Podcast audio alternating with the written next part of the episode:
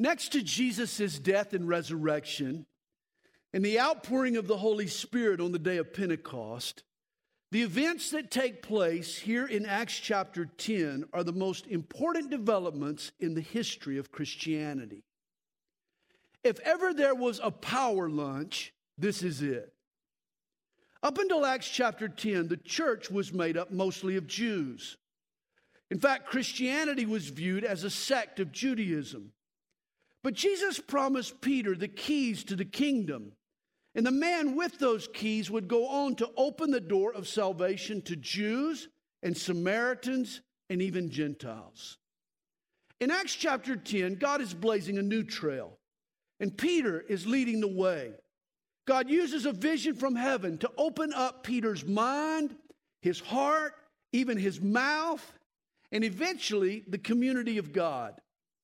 A heavenly vision supplies Peter the courage to chart a new course. Peter learns that what God once called unclean, he now calls okay. And that includes both pork chops and Gentiles. Acts chapter 10 forever changes the scope of Christianity and the makeup of the church. I cannot overemphasize this chapter's significance. We pick up where we left off last Sunday in chapter 9, verse 32. Now it came to pass as Peter went through all parts of the country that he also came down to the saints who dwell in Lydda. Lydda was an Israeli city with a large Gentile population. It was 25 miles northwest of Jerusalem, about eight miles from the Mediterranean port of Joppa. Today, Lydda, or its Old Testament name Lod, is between Tel Aviv and Jerusalem. It's home to the Ben Gurion Airport. Verse 33 There Peter found a certain man named Aeneas who had been bedridden eight years and was paralyzed. And Peter said to him, Aeneas, Jesus the Christ heals you. Arise and make your bed. Every morning, mothers all over the world command their children to arise and make their bed. and even those kids with two functional legs are rarely obedient. But Aeneas, a man who had been crippled for eight years, arose immediately. It was a miracle. His legs were strengthened, they were made limber. He began to walk. and miracle of miracles, he even made his bed. So all who dwelt at Lydda and Sharon saw him and turned to the Lord. The miracle was broadcast all across Sharon, the coastal plain, including Israel's two port cities, the Jewish port of Joppa and the Roman port of Caesarea. Now, verse 36 At Joppa there was a certain disciple named Tabitha. The name is Aramaic for gazelle, which is translated Dorcas, which is the Greek equivalent. This woman was full of good works and charitable deeds, which she did. But it happened in those days that she became sick and died. When they had washed her, they laid her in an upper room. And since Lydda was near Joppa, and the disciples had heard that Peter was there, they sent two men to him, imploring him not to delay in coming to them. Then Peter arose and went with them. When he had come, they brought him to the upper room. And all the widows stood by him weeping showing the tunics and garments which Dorcas had made while she was with them. Apparently, this sister was somewhat of a celebrity. She had been a seamstress, maybe even a fashion designer. Friends were paying tribute to her skill, they were displaying her handiwork. Peter's about to put Jesus' handiwork on display. But Peter put them all out, the mourners, that is, and he knelt down and prayed. And what I want you to notice here are the similarities between the methods of Peter and his master. See, Peter does some of the same things that Jesus did in raising Jairus' daughter from her deathbed. The first similarity was to put out the professional mourners. You know, first century Jews, they would pay women to weep and wail at their loved one's funeral. But it was a feigned grief. And both Jesus and Peter here, they had no tolerance for their crocodile tears. You see, I think God prefers to work his miracles in an atmosphere of faith and sincerity. But the similarities continue. And turning to the body, Peter said, Tabitha, arise. This was verbatim what Jesus had said to Jairus' daughter. Remember, he said, Talitha kume, or little girl, I say to you, arise. You know, you get the impression here that Peter knows he's in over his head. I mean, he's just a fisherman, not a miracle worker. And so he falls back on what he knows. He starts taking his cues from Jesus. You know, that's not really a bad thing to do. When you don't know what to do, just do what Jesus did. He recalls how Jesus handled the situation and he follows him precisely. And Peter gets the same results. She opened her eyes, and when she saw Peter, she sat up. Then he gave her his hand and lifted her up. And when he had called the saints and widows, he presented her alive. What a moment that was. You got to hand it to Peter. This man who had been a chicken now has the courage of a lion. Peter's walking on water again. He's operating by faith. He's daring to trust Jesus, even for the supernatural. And it became known throughout all Joppa, and many believed on the Lord. So it was that he stayed many days in Joppa with Simon, a tanner. Now, a tanner was as close as you could get to an ancient taxidermist. He was skilled in dressing and preserving animal hides. And since a tanner worked with dead animals, the laws of Judaism considered him ceremonially unclean. This prohibited Simon the tanner from participating in the Jewish rituals of the temple. In fact, his trade was so despised by the Jews that he was forced to work outside the city. Because of the defilement associated with his craft, the Jewish Mishnah actually gave a tanner's wife the right to divorce him. It was that despised in their eyes.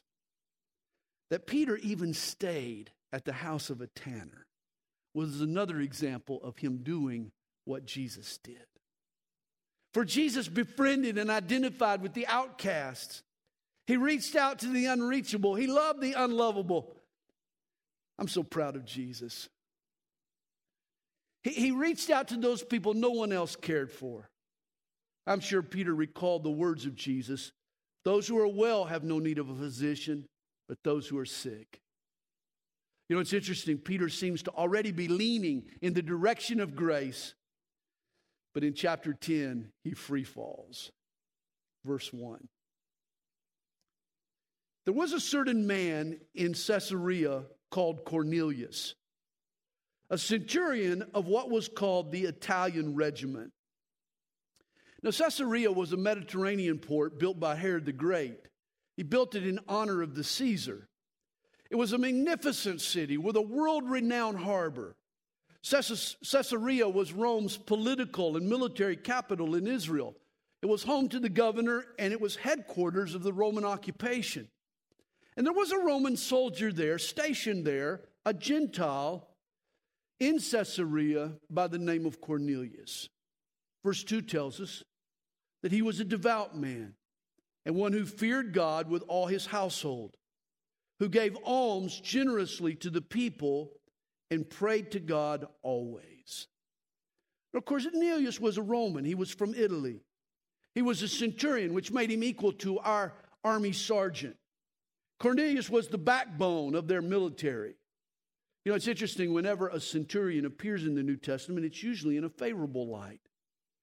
To rise to this rank, such a man had to be disciplined and he had to prove trustworthy. In verse 1 here, we're told that Cornelius was in charge of the Italian regiment. This was a detachment that served as the Roman governor's personal bodyguard. I guess you could say Cornelius was the head of the Secret Service in Caesarea. Cornelius was also called a God-fearer. He was a Gentile who had tired of Roman and Greek paganism, the mythology of their gods. He was hungry for the one true God. He had embraced Judaism, short of being circumcised. He was a sincere seeker. These God-fearers, they were sincere in their search for God. This particular man, he obeyed the law's moral demands and he gave offerings to the local Jewish synagogue. These Roman God-fearers were good people, yet they were still lost people.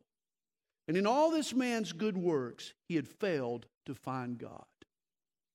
Well, it was about the ninth hour of the day, or three in the afternoon. He saw clearly in a vision an angel of God coming in and saying to him, Cornelius. And when he observed him, he was afraid and said, What is it, Lord? So he said to him, Your prayers and your alms have come up for a memorial before God. God heard Cornelius' prayer. Hey, God always hears the sincere prayer of a searching heart. God goes on and says, Now send men to Joppa and send for Simon, whose surname is Peter. He is lodging with Simon a tanner, whose house is by the sea. He will tell you what you must do. Now remember in Acts chapter 8, Philip had been called to leave a revival in Samaria to find a solitary seeker of God on a lonely, deserted highway toward Gaza. He preached Jesus to him. You know, God never allows the person who fears him and truly seeks him to return home empty handed. Never. Whether it's the Aborigine in Australia, in the outback, or the little boy growing up under strict Islam, or the young girl born into Jewish orthodoxy, somehow, some way, God will get that sincere seeker of truth the news about his son Jesus. Reminds me of a young girl I heard of who always asked the question what about the man on the island who's never heard the gospel? In fact, this had been an obstacle to her faith, constantly questioning that. This same girl, though, once went on a mission trip to Uganda. And on an island in the middle of Lake Victoria, she shared the gospel with a man who had never heard of Jesus he was moved to tears. That's when it hit her that she was the answer to her own question. What about the man on the island who had never heard? Well, God sent her to him. You know, God has ways to get the gospel to sincere hearts. And guess what? His way just might be you. Verse 7 And when the angel who spoke to him had departed, Cornelius called two of his household servants and a devout soldier from among those who waited on him continually. So when he explained all these things to them, he sent them to Joppa. Their mission was to fetch Peter. The next day, as they went on their journey and drew near the city, Peter went up on the housetop to pray about the sixth hour. Now, as we've mentioned, when God does a work, he operates on both sides of the equation. Cornelius' men are en route as God tackles Peter's reluctance. It was noontime on the rooftop when Peter now sees a vision. And Joppa was the perfect backdrop for such a vision. You know, today there's a well shaped fountain in the town center. It's a reminder of Jonah, from which uh, Jonah set sail from the port of Joppa. And you remember Jonah. Jonah was the bigoted prophet. He was prejudiced against Ninevites. He hated all Gentiles. In his heart and mind, God's salvation was for Jews only. But God altered Jonah's direction and his attitude. He stirred up a storm. He scared the ship's crew into slinging Jonah into the sea, where a great fish swallowed him and then spit him up on the bank. And a humble and repentant Jonah then went on to preach to Assyria's Gentiles. Here, God is at it again. He's in Joppa, where he once more busts up the Jews only club. It's noon. The tropical heat is on the rise. Peter climbs to the rooftop patio to enjoy some shade, maybe cool off in the ocean breeze. And it's lunchtime. Then Peter became very hungry and he wanted to eat. But while they made ready, he fell into a trance. Peter's stomach is growling. He's longing for a bowl of lentils or some good matzo balls or maybe a mutton sandwich. He'll settle for falafel. But God Himself serves Peter lunch. And Peter saw heaven open and an object like a great sheet bound at the four corners descending to him and let down to the earth. And in it were all kinds of four footed animals of the earth, wild beasts, creeping things, and birds of the air. And a voice came to him Rise, Peter, kill and eat. This huge picnic blanket floats down out of heaven. But all the entrees are non kosher. Nothing Peter's being offered here is on the Jewish menu. See, God's tasty treats are flying in the face of what Peter's religion had taught him he could munch. And yet, Peter hears the voice of God that says, Rise, Peter, kill and eat. Now, realize in the first century, both Jews and Gentiles were separated by pedigree and by circumcision and by Sabbath observances. But above all, Jews and Gentiles were defined by diet. A kosher Jew was religiously superior to a non kosher Gentile. And that kosher Jew would never in a million years pull up to a table full of God forbidden food, nor eat with folks who occupied that table. Jewish dietary laws were the epitome of religion. Yes, the distinction between clean and unclean had some definite health benefits, especially in a day when meat wasn't always properly prep, prepared or refrigerated. But kosher laws were all part of a bigger picture. See, God had ingrained in his people, Israel, a sense of right and wrong. Almost every dimension of life was delineated as clean and unclean, or holy and unholy, or pure and impure, or acceptable to God and unacceptable to God. These distinctions were a grid that overlaid food and sacrifices and washings and houses and even people. See, the law provided you a means of differentiating good from bad, holy from unholy, clean from unclean. And by learning the law, you could pick out the good guys from the bad guys. In fact, this is the purpose behind not just Jewish religion, but all religion Muslim religion and Buddhist religion and even pseudo Christian religion. See, all religions define clean from unclean, acceptable from unacceptable. It contains standards. Religion contains taboos and rituals that allow you to label certain people pure and certain people defiled. Often liberal critics attack religion as the enemy of unity. They claim religion is the great divider in the world. Rather than bring us together, it keeps us apart. Religion separates us into factions and inflames hostilities. And in a sense, this is true. Every religion provides criteria that allows people to divide up humanity into the holy and into the unholy. And no other religion did this as comprehensively and as rigorously as did God's religion, Judaism. Kosher Jews were reminded at every mealtime that there was such a thing as right and wrong, holy and unholy. Good guys ate the clean foods, bad guys ate the dirty birds. And Judaism didn't end with diet. In fact, it did such a thorough job identifying good from bad that by the time you subjected your life to the entire Mosaic law, you had to conclude with what Rabbi Saul said in his letter to the Romans there is none righteous, no, not one. You see, an honest Old Testament Jew was forced to the uncomfortable conclusion that everybody is a bad guy. We're all sinners. Among humanity, there are no good guys. You see, this is why Christianity picks up where Judaism leaves off. We say this all the time, but without its full implication hitting us.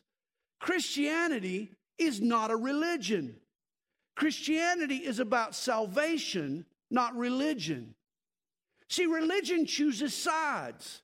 It identifies the good guys from the bad guys. It assigns white hats and black hats. It awards merit badges to people for accumulating filthy rags. But that's not Christianity. The gospel declares that we're all bad guys. There's only one good guy, friends, and his name is Jesus. And the goal of Christianity is to bring everybody to Jesus. Whether you're a Georgia Tech fan or a Georgia Bulldog fan, whether you're a Mac user or a PC user, whether you're a Republican or a Democrat, you're still a bad guy and you need Jesus. Unrighteous bad guys and self righteous bad guys, secular bad guys and religious bad guys, pew sitting bad guys and pulpit occupying bad guys. All of us need Jesus. Folks should no longer be categorized as clean and unclean, chosen or common. Jesus put an end to religion. Today, the line in the sand for all humankind is no longer the food we put in our mouth, but the faith we put in Jesus. God bestows favor not on people who are religious, but on folks who come to Jesus by faith. See, here's what's happening in Peter's vision God is replacing religion with salvation. Judaism was religion, it was God's religion, even a perfect religion, but it was still religion. Now God is putting religion on the shelf and he's choosing new terms for his covenant with mankind. Christianity is about salvation, not religion. Since none of us are good, salvation is all about grace, love we don't deserve. And the only place you can find grace is at the cross of Jesus Christ. This was the lesson that God taught me when He introduced me to Calvary Chapel many years ago now. At the time, I was a straight laced Baptist. I thought my rules and my religious compliance made me right with God. But Calvary Chapel was my heavenly vision. I went to California to the Calvary Chapel and I saw long haired hippies in bell bottom jeans with electric guitars and drums, loving each other and singing praise to Jesus. Man, I always thought you had to dress up to go to church. In my frame of reference, there was no way you could have long hair and go to heaven. I've been told by pastors, no less, that electric drums, electric guitars, and drums were the devil's music. And yet I'll never forget, God said to me, Rise, Sandy, play and sing. the love and the holiness I sensed at Calvary Chapel left me no choice. This was God. And obviously, God was not behaving according to the rules that I had been taught. Theologically, I believed in grace, but when I saw it in action, it challenged me. It forced me out of my comfort zone. And this is what it did for Peter. Suddenly, he realizes that you don't have to live up to his standards and his prejudices and his tradition to be accepted by God. If God calls a man clean, who is Peter to call him unclean? Only Jesus can make a person clean in God's eyes. Obviously, God was up to something new, but Peter wasn't sure what God was cooking up. He becomes reluctant, and thus his reply, verse 14. But Peter said, Not so, Lord, for I have never eaten anything common or unclean. And here, of course, is the ultimate oxymoron. You can't, you can say not so friend, and you can say not so buddy, but you can't say not so Lord. The word Lord means master and boss. If Jesus is your Lord, you're under his command. Not so is a no no. And yet I empathize with Peter's reluctance. Asking a good Jew to eat non kosher would be like requiring a diehard vegan to pig out on a chili cheeseburger. I know some people that can't even think the thought of a thick chili cheeseburger.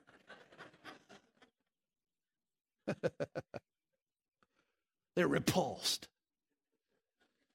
I can't think the thought of a salad with tomatoes on it. But my point is, this was a complicated decision. Years of religious training and the bias it had created in him kept Peter hemmed in. He was trapped by three powerful forces by principle, by prejudice, and by precedence. Understand, principles can either inform or misinform depending on how they're formed. Peter grew up a good Jewish boy. He kept kosher according to Leviticus 11 in the Mosaic Law. He considered, he ate and ordered only off the clean menu. In fact, his wife stopped at the deli with the Orthodox sticker in the window, only that deli. Imagine shrimp had never crawled across Peter's lips. Peter had never savored a bacon, lettuce, and tomato sandwich. Man, imagine this. Peter had never sat down and squeezed that bottle and watched that sauce lather up a plate of pork barbecue. He had never been there. And it was a matter of principle to him. Hey, I'll never de- doubt Peter's devotion to principle. In my mind, a life without pork barbecue rivals the zeal of a suicide bomber. So when God told Peter to eat unclean foods, it was as if 1,500 years of tradition and the law of Moses and thousands of rabbis and his entire Jewish family were suddenly screaming in Peter's ear to ask for another menu. From birth, Peter's conscience had been drilled to keep kosher. This wasn't a simple preference, this was a deeply held matter of conscience. It was a principle to Peter. And yet, please notice this a misinformed principle is what kept Peter on the wrong side of God's will. Understand, our conscience is an organ that we train to act on cue. The conscience is taught by both truth and then sometimes tradition. And thus it can fight against the Holy Spirit or it can be his ally. Peter needs to surrender his conscience to the lordship of Jesus. Some of Peter's principles were wrong, some no longer applied. God was blazing a new trail here. A sovereign God is now stepping out. He's stepping out of the box and he's recruiting Peter to step out with him. But Peter has to cut ties with a long held principle if he's going to be part of this work of grace. Peter was also trapped by prejudice. And don't ever underestimate the power of a prejudice. When Peter thought of eating pork or visiting Gentiles, it just didn't feel right. Whether it was right wasn't his biggest hurdle. This was outside his comfort zone. Prejudicial feelings caused his resistance to what was God's will. I know some prim and proper Baptists who would never come to church wearing short pants. It doesn't feel right or mow their lawns on Sunday afternoon. Man, working on Sunday, that just doesn't feel right. I've told my wife, mowing my lawn on Sunday afternoon doesn't feel right to me. She says, You need to get out there and do it anyway. there are some things that don't feel right to you, but that doesn't make them wrong for someone else. And it doesn't make them wrong in the eyes of God. See, a Christian has to represent God's truth, not our own prejudices. To live by grace, I make the decision not to let my preferences or my feelings or my traditions govern my interactions. See, your prejudice will close the door to certain people. Grace keeps those doors open. And for Peter to obey God, he also had to step over a precedent. Notice he answered God Nothing common or unclean has at any time entered my mouth. See, some behaviors had just never ever happened to Peter. Peter had never had sausage on his pizza. It just never happened. To eat it now would have been the first time. See, this is the type of conviction religious people usually applaud. We hold on to a tradition at the cost of great sacrifice. Well, Peter's doing the same here, but ironically, his commitment is working against God's will in his life. It can happen. See, some steps are hard to take just because we've never taken them before. God wants to do an exciting new work with Peter, take him to new places. Yet to obey God and go there, he has to step over a precedent. As I said, this was a tough decision for Peter. Perhaps this is why God repeated this vision three times. Verse 15, and a voice spoke to him again the second time. What God has cleansed, you must not call common. This was done three times, and the object was taken up into heaven again. Peter had to wrestle with this truth, and he had to end up discarding a prejudice. See, on the rooftop in Joppa, God was weaning Peter off religion so that he could embrace grace. And perhaps this is what needs to happen in your life. Unlike religion, Christianity is not a commitment to a principle or to a prejudice or to a precedent. Christianity is the pledge of allegiance to a person. It's all about Jesus. The ruler always trumps the rules. The Lord always overrides the law. A Christian's conscience is bound to one passion, and that's to follow Jesus. Will you go where he sends you? Wherever that might be? Will you do what he says do? Will you love whoever he sends to your door? And there will always be a knock on your door. Verse 17. Now, while Peter wondered within himself what this vision which he had seen meant, behold, the men who had been sent from Cornelius had made inquiry for Simon's house and stood before the gate. Now, you see, we get grace from God, but then we give grace to everyone around us. And it's the giving of God's grace that makes life an adventure. You know, religion lived out is uniform and boring and mechanical and predictable. But grace lived out is wild and woolly. It's the call of the wild.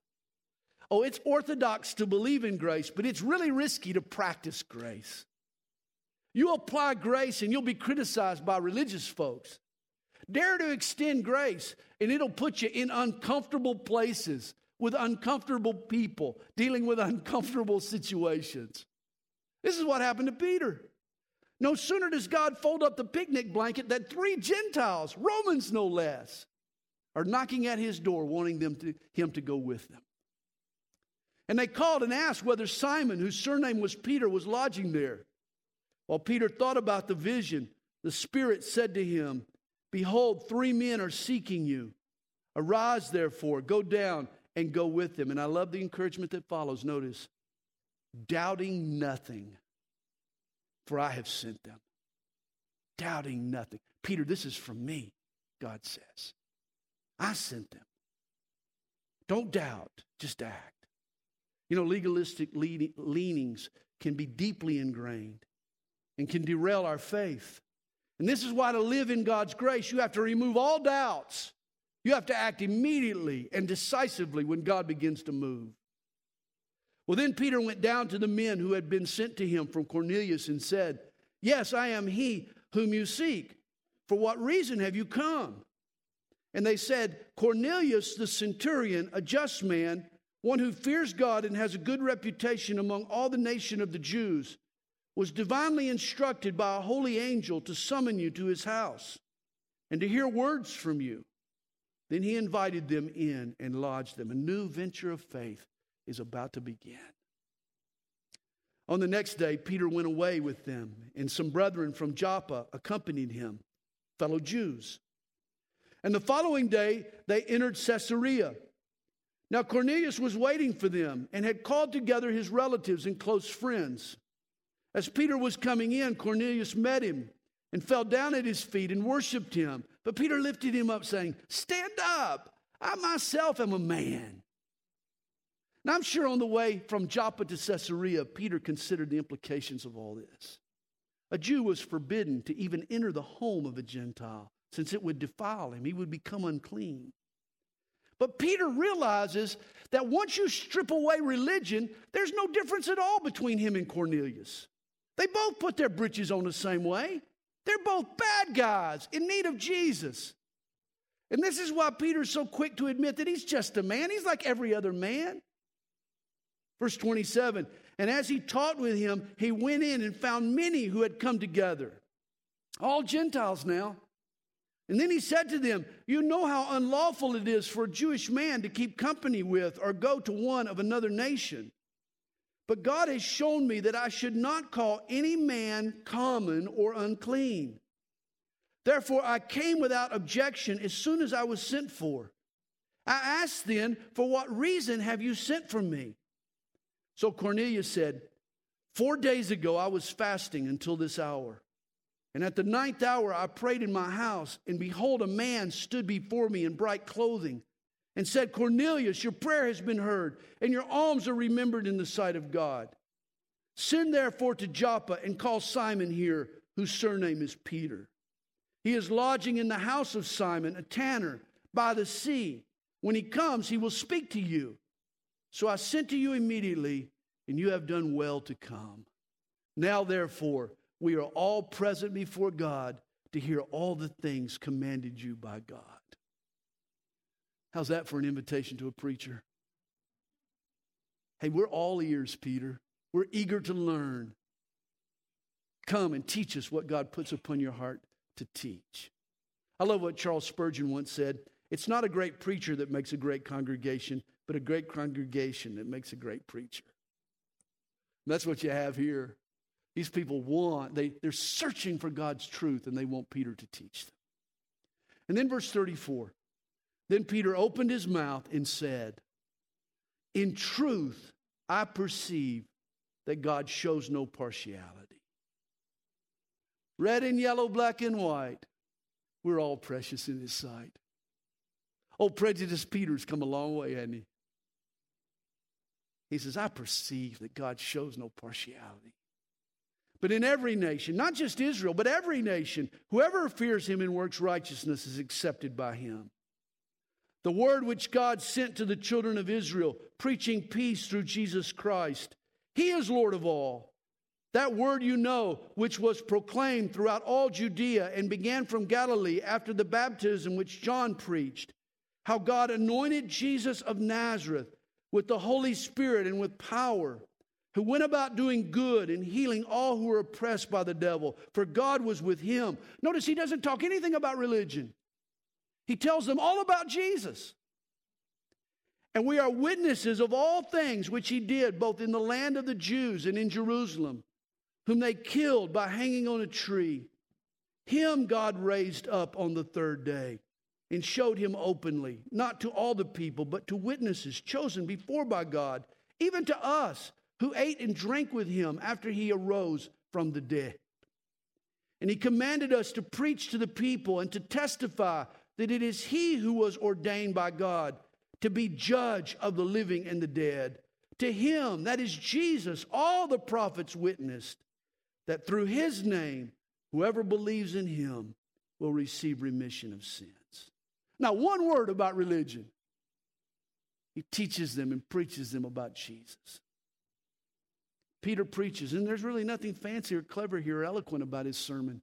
He just lays out the facts about Jesus. I wish all preachers preached like that. And notice this. And while Peter was still speaking these words, he hasn't even finished his sermon yet. The Holy Spirit fell upon all those who heard the word.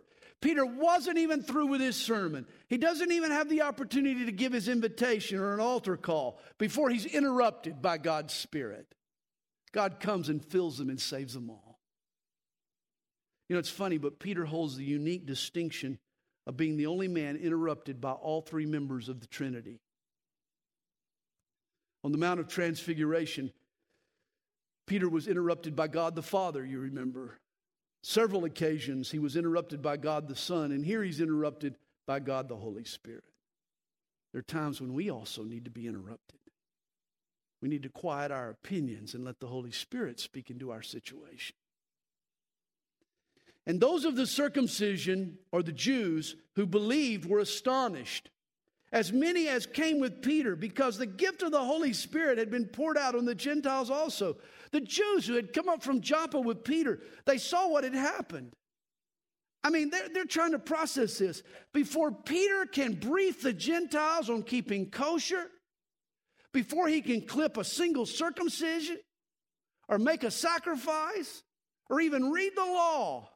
God had already saved the Italian guard just as he did the Jews back at Pentecost.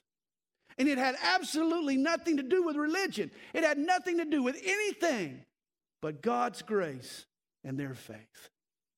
It was all about amazing grace.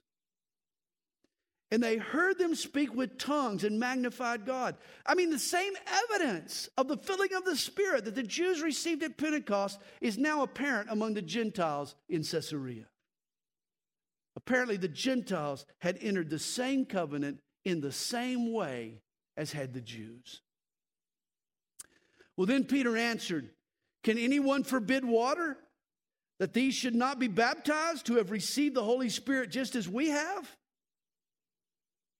And he commanded them to be baptized in the name of the Lord. In essence, they were baptized as Christians, not as Jews. And then they asked Peter to stay a few days. You know, throughout the Old Testament, you had to be a child of Abraham to be a child of God. But when Jesus died on the cross, he took away the sins of the whole world, not just the Jews. Access to God was now available to all people of all races, of all nations. You know, it's often been said the only level ground in all the world is at the foot of the cross.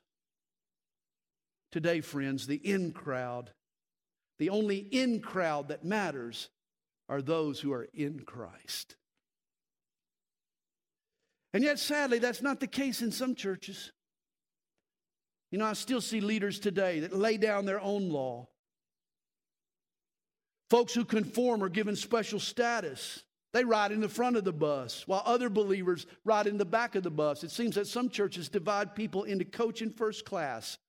It's a religious caste system, it's the opposite of grace. There should be no second class citizens in God's kingdom. If God loves you, why can't I? If God has accepted you, so do I. If you're special in the eyes of God, you're special to me. Never forget what Peter learned. What God has cleansed, you must not call common. Later, he'll send a letter to all believers to tell us we're complete in Christ, not because we toe the party line. This was an amazing adventure for a good Jew like Peter. Think of it Gentiles knock on his door. He travels with Gentiles to a Gentile city. He enters a Gentile home. Then he preaches to a room full of Gentiles. In a sense, Peter just goes up the coast, but in another sense, Acts chapter 10 was the shot heard round the world. Jewish rabbis would have said that a Gentile wasn't worthy to set foot under the same roof as a Jew. And yet, by the end of the day, Gentile believers know the same God, they participate in the same covenant, and they enjoy the same Holy Spirit and spiritual gifts as the Jewish believers. You see, the future of Christianity was forever altered by Peter's obedience to this heavenly vision.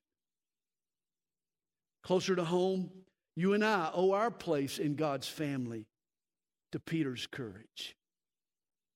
Next time you sit down and eat a big old pork barbecue sandwich, you need to tip your hat to Peter, friends.